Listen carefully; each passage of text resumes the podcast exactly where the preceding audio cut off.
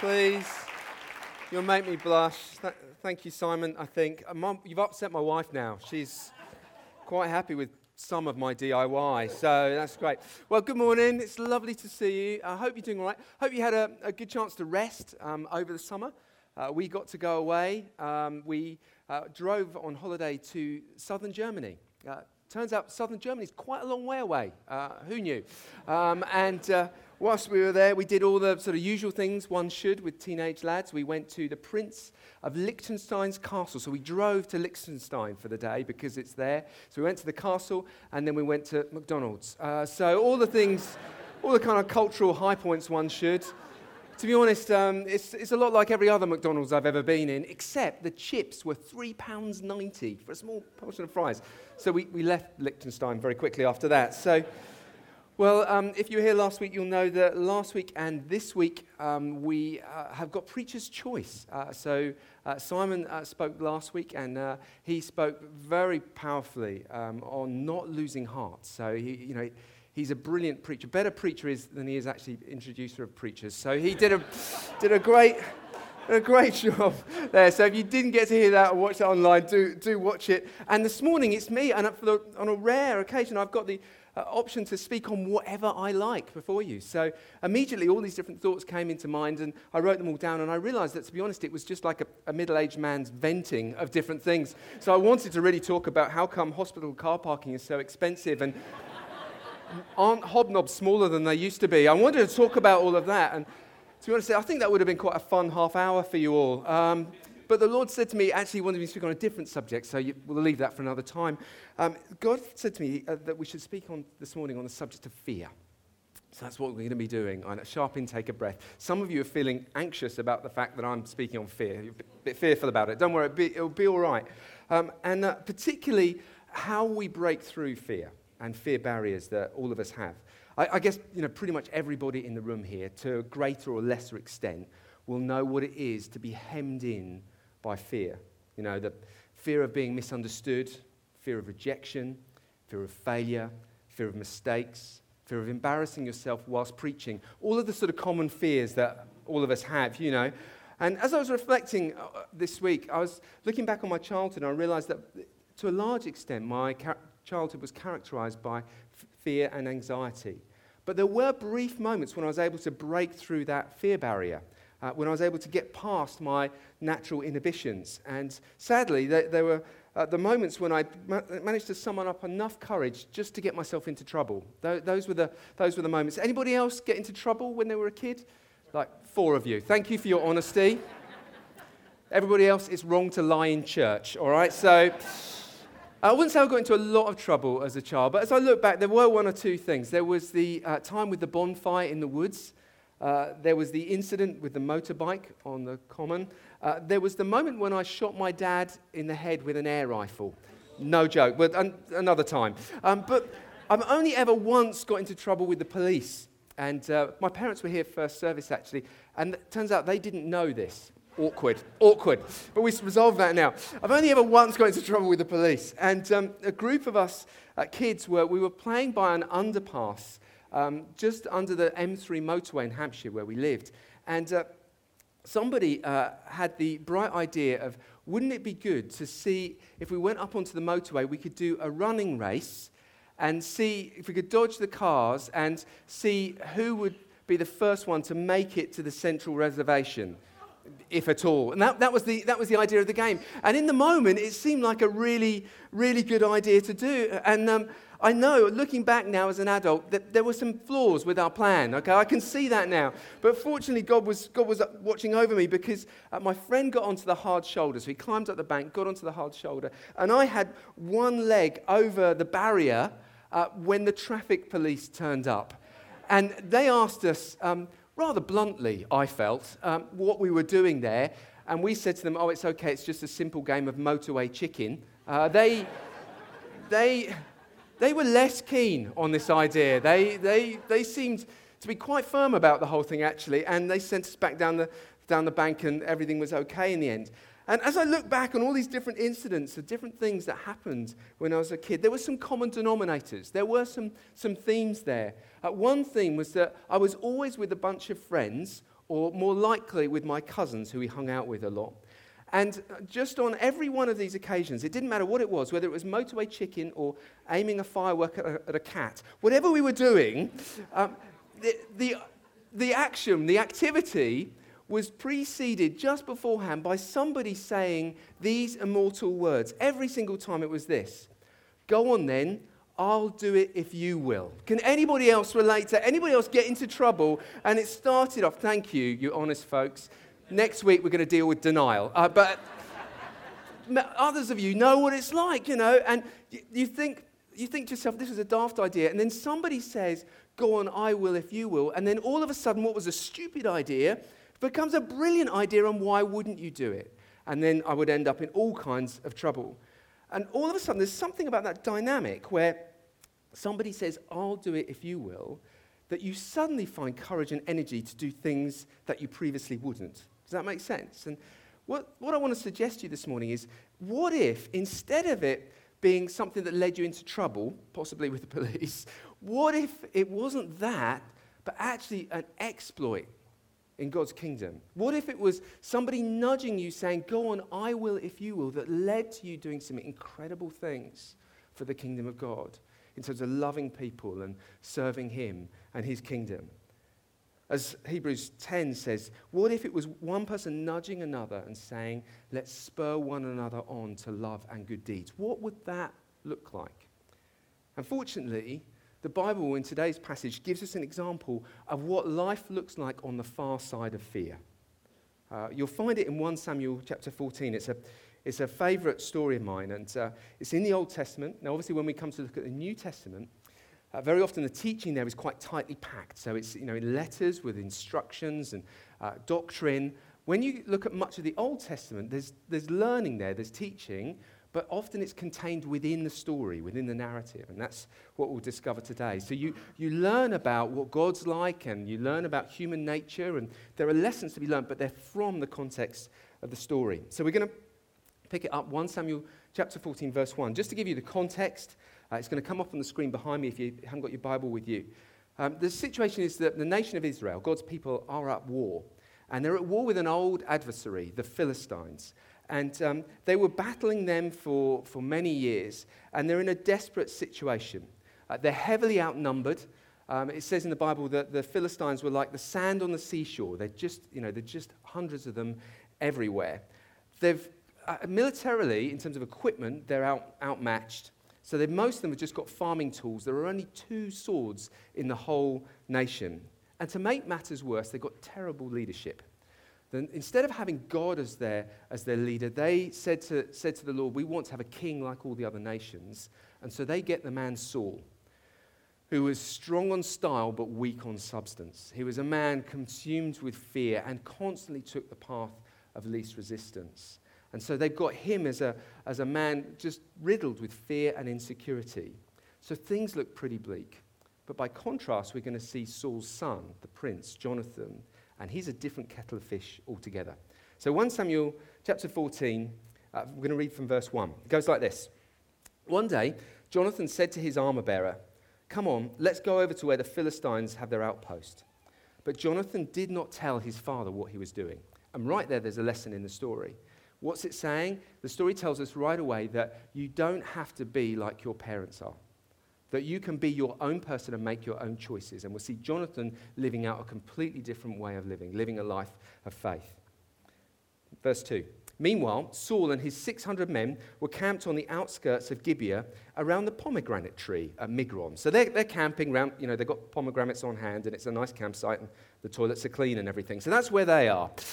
However, no one realized that Jonathan had left the Israelite camp. To reach the Philistine outpost, Jonathan had to go between two rocky cliffs that were called Bozez and Seneh. So those mean slippery and sharp in the Hebrew, so difficult place to climb. The cliff on the north was in front of Michmash, and the one on the south was in front of Geba. Let's go across the outpost of those pagans, Jonathan said to his armor bearer. Perhaps the Lord will help us, for nothing can hinder the Lord. He can win a battle whether he has many warriors or only few, a few. There's a voice of faith there. The armor bearer says this Do what you think is best, replied the armor bearer. I'm with you completely, whatever you decide. Uh, other translations say, Do all that you have in mind to do, I'm with you heart and soul. So, in other words, the armor bearer says, Go on, I will if you will. All right, then, Jonathan told him, We will cross over and let them see us. If they say to us, Stay where you are or we'll kill you, then we will, we will stop and not go up to them. But if they say, Come on up and fight, then we will go up. That will be the Lord's sign that he will help us defeat them. Interesting plan. When the Philistines saw them coming, they shouted, Look, the Hebrews are crawling out of their holes. Then the men from the outpost shouted to Jonathan, Come, up on, uh, come on up here and we'll teach you a lesson. Come on, climb up right behind me, Jonathan said to his armor bearer, for the Lord will help us defeat them. So they climbed up using both hands and feet, and the Philistines fell before Jonathan and his armor bearer, and they killed those who came up behind them. They killed some 20 men in all, and their bodies were scattered over about half an acre. Suddenly, panic broke out in the Philistine army. There's breakthrough, both in the camp and in the field, including even the outposts and the raiding parties. And just then, to cap it all, an earthquake struck and everyone was terrified. Wow, what a story. I love it. And what I want to do very simply this morning is just draw out a few learning points for us. That this is packed full of teaching, but we've only got time for a few this morning. And the first thing I want to realize in terms of looking at fear through the story of Jonathan and his armor bearer is that all of us, when it comes to our relationship with fear, we're either living in a shrinking or an expanding world. Let me show you what I mean. Um,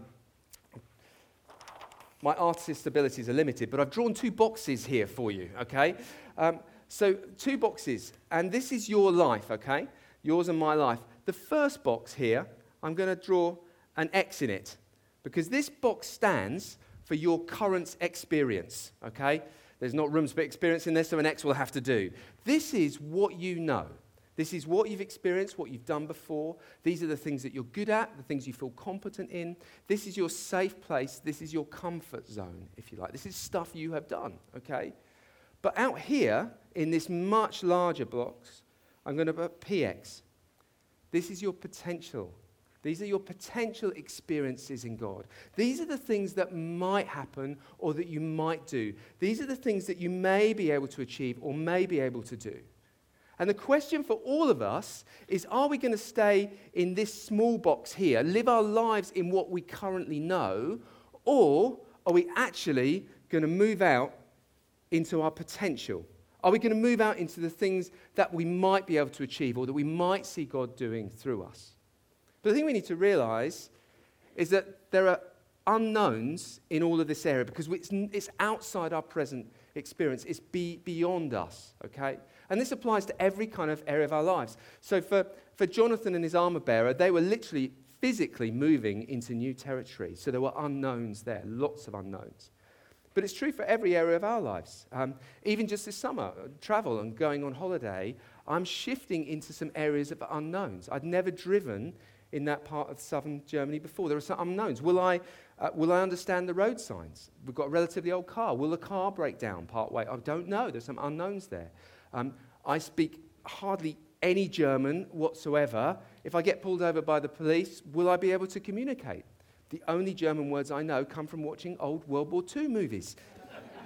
I'm thinking they're not going to be helpful, okay? So there are some, there are some unknowns within all of this. So it's travel comes into this. Um, generosity comes into this. Um, I know of one couple who would giving their 10% into their local church. They felt that was a biblical starting point for generosity. But they said, God, we want to give to so many other different things as well. We want to be able to give away 20% of what we earn. So year on year, they increased by 1% what they were giving away. So it went from 11 to 12 to 13 and on and on. And they shifted out into the unknown. And they stepped out in generosity that way. It's true for our relationships as well. We can stay with where we're currently at, or we can move out. Uh, this is going to shock many of you, but I turn 50 next month. I know. I, am quite shocked about it as well. Uh, it's not too late to get me a present, just to say, um, just letting you know. And with my relationships with that, I can, I can just brush over that or I can choose to be deeply honest with my friends and with Emma and those around me. I can talk to, to them about what it's like to enter this new decade and perhaps maybe regrets I've got from the past or uncertainties about the aging process or will I still be relevant in 10 years' time? All those kinds of things. I can, I can do a superficial job and we can you know, have a party and have a few drinks and that'll be nice. or I can go deeper with my relationships. One of the saddest things I've heard was talking to an older, older gentleman who's been in his late 70s, and he was describing his relationship uh, with his wife. And he said to me, Paul, you know, the, the truth is, a number of years ago, we really just ran out of things to say to one another. And I thought, so I said, oh, it's so desperately sad. But I don't believe you actually ran out of things to say. I think what happened is, brick by brick, you walled up your heart and you chose to stay where you are and chose not to go that next level of vulnerability. It's true too when we think about loving others. You know, we can stay within what we know or we can move out beyond that. Uh, we've got a team of people who um, hang out in the Costa coffee shop in town um, on an afternoon, and they're there available really to listen to people, love them, uh, pray for them, particularly pray for them if they're sick. They had a man come in the week before last. Um, he's visiting from Spain. He was walking down a flight of steps and missed the last two steps, so quite a big drop, and fell and twisted his ankle. He landed on his ankle. Checked out, it wasn't broken, but there was loads of soft tissue damage. So he comes into Costa and he's on crutches. They just chat to him, listen to him, offer to pray. He instantly feels something happening and he walks out of Costa carrying his crutches under his arm. Amazing. How does that how does that happen? How does that happen? Well, it happens because week on week that team choose to go out of their comfort zone into the maybes, the possibilities of what God might do through them. But I want to suggest to you too, there's a, there's a dynamic here. It's not a static thing. It's not like you can choose just to stay here because I think the truth is that if you make decisions not to push through fear, what actually happens is rather than your world staying that same size, I think it pushes back in on itself. Every time I just choose not to, not to push through fear, I, I step back another increment and I lose a bit of ground. You know, if it's travel, if I choose no longer to ever travel on the continent because I'm a bit nervous about it, well, then what's to stop me saying, well, I won't go around the M25 in case I get stuck? You know, all of a sudden your world starts to shrink back. We see that in Saul, Jonathan's father. He chose time and again to take the path of least resistance, not push through fear, and his life was a train wreck in the end. The truth is, we're going one way or the other. And the question I want to put to you this morning is which direction is your life headed in? Are you stepping into the possibilities and the maybes of what God might do through you? Or are you brick by brick slowly walling up your heart and trying to stay where you are? Are you going to try and stay put, maybe? Keep your head down. Keep quiet about being a Christian at work. Live for your holidays, rely on your savings, and cling on till retirement. Is that your plan? Or are you actually going to advance into all that God's got for you and all the ifs and uncertainties and the maybes of that? There's a, a writer called J.D. Houston who says this, and I love this. Says, if you want something you've never have, had, you have to do something you've never done. If you want something you've never had, you have to do something you've never done. I want to encourage each and every one of us that life, that freedom happens in this space, not in this space. Jonathan and his armor bearer have got that. How do they manage to achieve that? Why don't we look at that a little bit? The first thing I want us to realize is that Jonathan's able to live in the ifs and the maybes because he's already counted the cost. He's already thought about the uncertainties and what might go wrong. He already knows the vulnerabilities and the risk that exists in this space.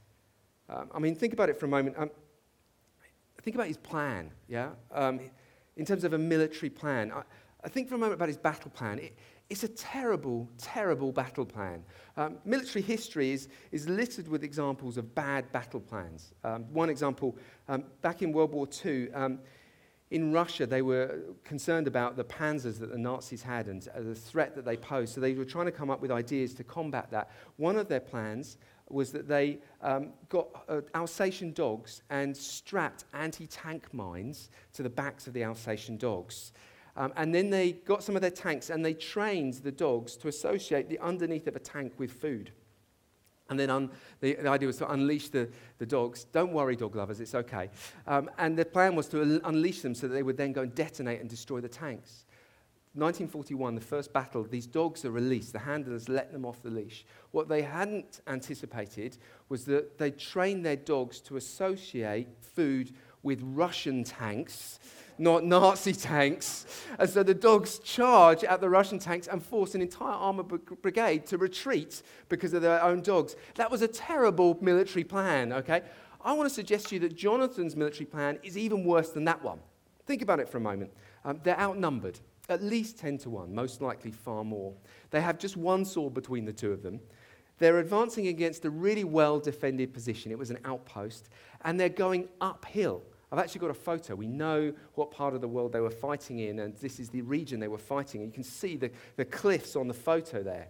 So they've got all of these things going against them. They're outnumbered, one sword, defended position, going uphill. They've got just one military advantage in their favor, just one thing that they can use to their advantage, and it's this it's the element of surprise.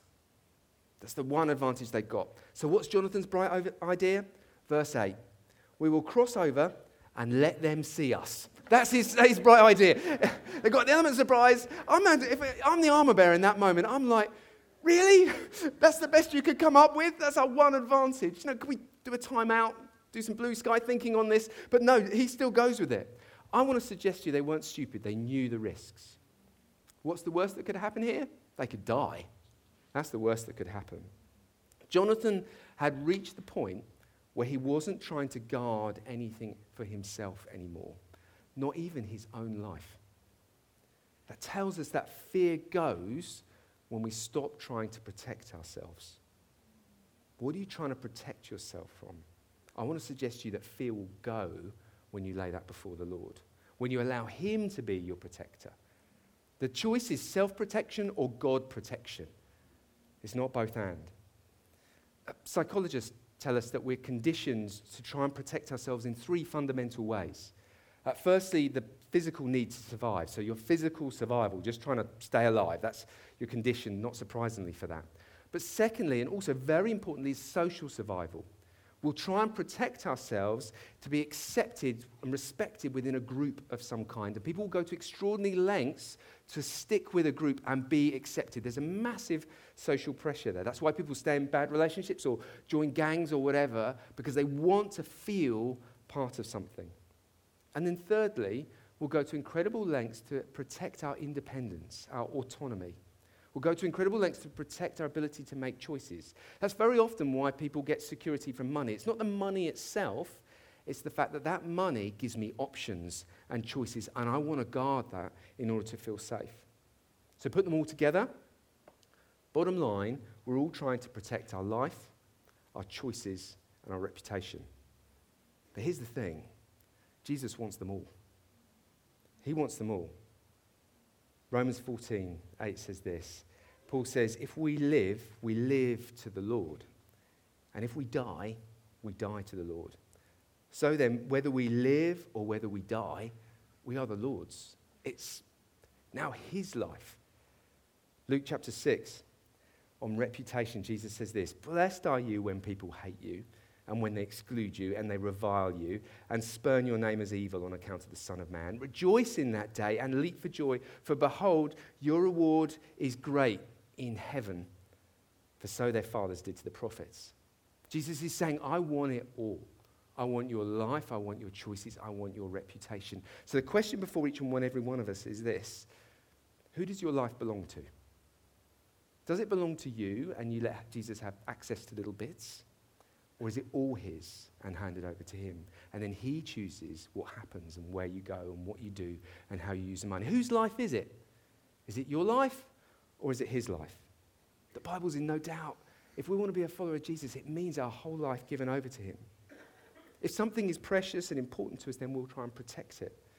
But we reach this sometimes crunch point where what's most important to you? Is it the things that you're clinging on to or is it following Jesus? Because once you reach that point, there's freedom.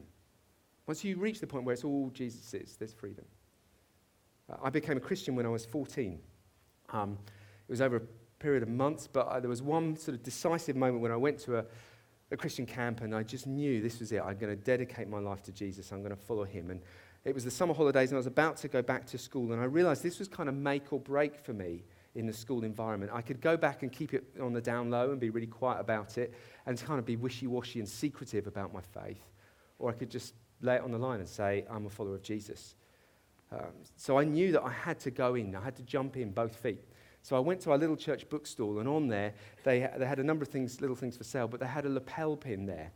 and I bought the most Christian lapel pin I could find for my blazer, school blazer. I, I chose this one that's come up on the screen. It, it was a multicolored cross with, with a dove on it. You know, it doesn't get more Christian than that. It just screams born again Christian at you.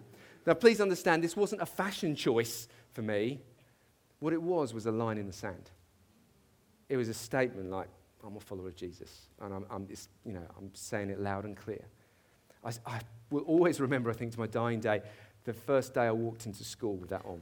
I went to a, a, boarding school, all boys boarding school, 400 boys, um, uh, and uh, just basically a shark pit of desperately insecure adolescent young men who were all looking around for someone else who was a little bit different that they could then pick on. Well, you can imagine. I mean, this, there was blood in the water. And uh, literally, it felt like the, the news about me becoming a born again Christian had, had spread faster than I walked down the corridors. You know, and I remember walking down past the library and the torrent of abuse I got over that. I, I knew it was coming, but I didn't realize how severe it would be.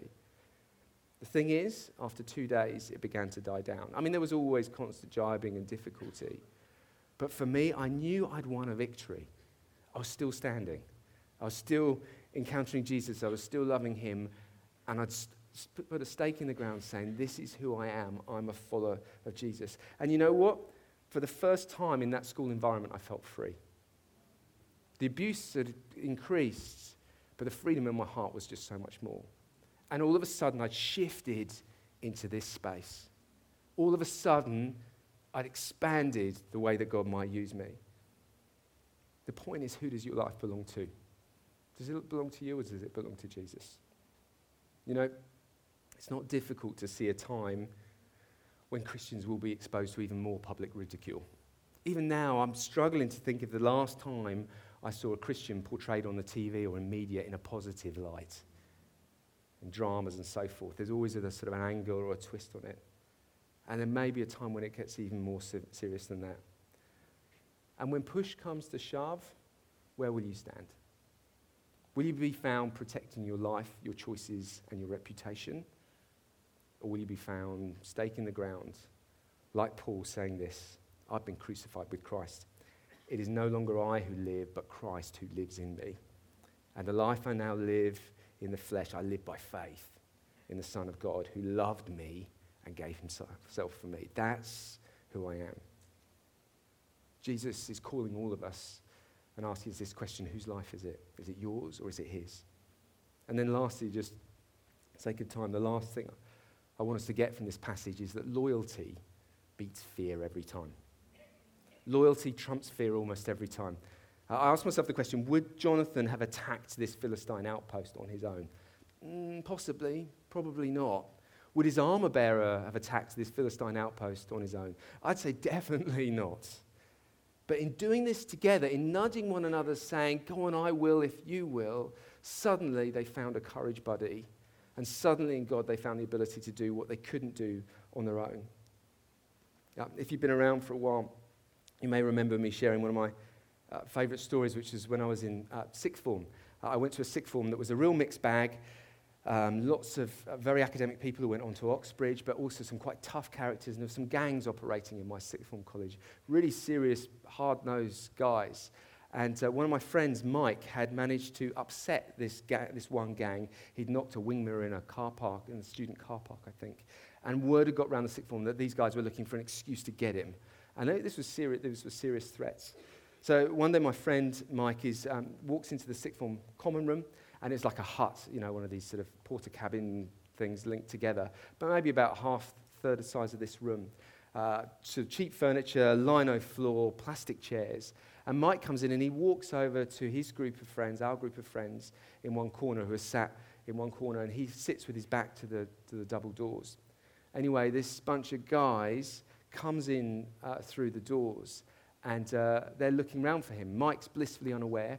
And then he said to, said to me, You know how sometimes you can sense an atmosphere shift in a room? He said, I suddenly became aware that conversations were dying down, and I turned around to see what it was, what was going on. And then he said to me, My heart sank when I saw this, these six guys lined up. And then one of them saw my face, pointed to me, and I knew my number was up. And he said, So I stood to my feet, my, you know, my knees are trembling. And I faced these guys. And you know how in times of difficulty, sometimes it's like things slow down? If you're, like, if you're in a car accident or something like that, everything goes into slow motion. And he said to me, once I stood up, the room went just completely silent. There's not a, everybody knows what's about to happen. You could hear a pin drop. And then he said, in my foggy mind, after a moment or two, I became aware of a sound, and I, I couldn't figure it out. I couldn't figure out what the sound was. And then I realized the sound was coming bef- behind me, from behind me.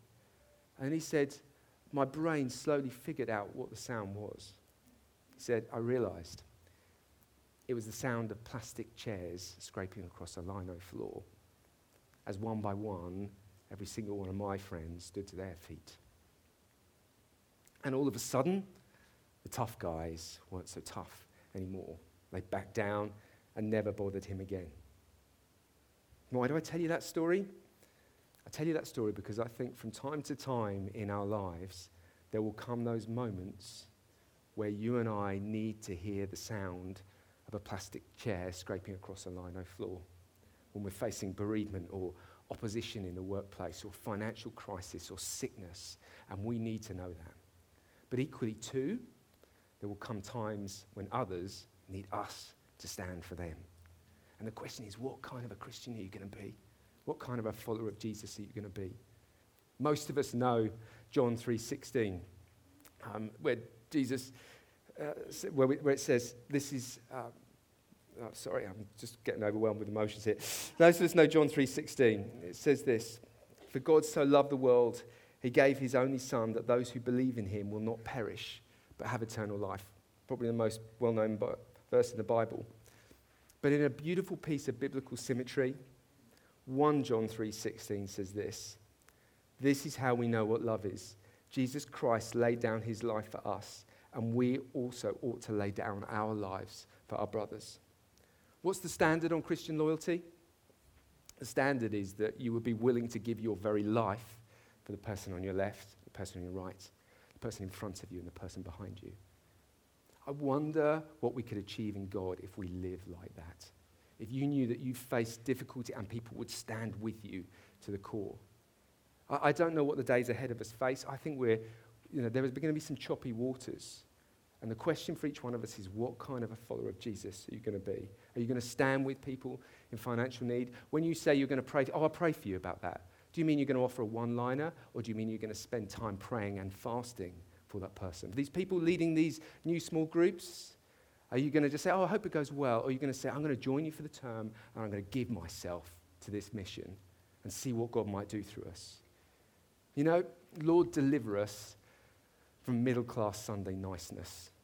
It's time for the people of God to expand into all that He's got for us. It's time for us to take ground for the things of His kingdom. You and I have uh, got this, just this one and only life. It's time to have some adventure with it. And then the last thing I want us to realize is that when Jonathan and his armor bearer do this, then all heaven breaks loose. Do you see the final line there, like a throwaway line? There's an earthquake all of a sudden. Uh, now, I ask myself, you know, uh, is this because this was part of God's plan all along? You wanted to use Jonathan and his armor bearer to do this? Or is it that Jonathan and his armor bearer came up a, with a great idea and God said, I'll bless that? I think the answer is yes. Both of those. There's something about the heart of God that's moved when his sons and his daughters gather together and say, We're going to push in to this. We're going to take some ground for the things of God's kingdom. So, as I bring us to a landing, what is this story? What's this narrative telling us here this morning, loud and clear? It's saying this it's saying life exists in this part of the equation. That's where life really happens. This is existing and survival. This is where life happens. It's saying that when we love God more than our reputation or even our life, then fear has nowhere left to hide, and you can do anything in God. And lastly, that when we stand with one another and for one another, ground gets taken and even ground gets shaken, and God moves. Those are the kind of people we're called to be. That's what I'm longing for for each and every one of us this year.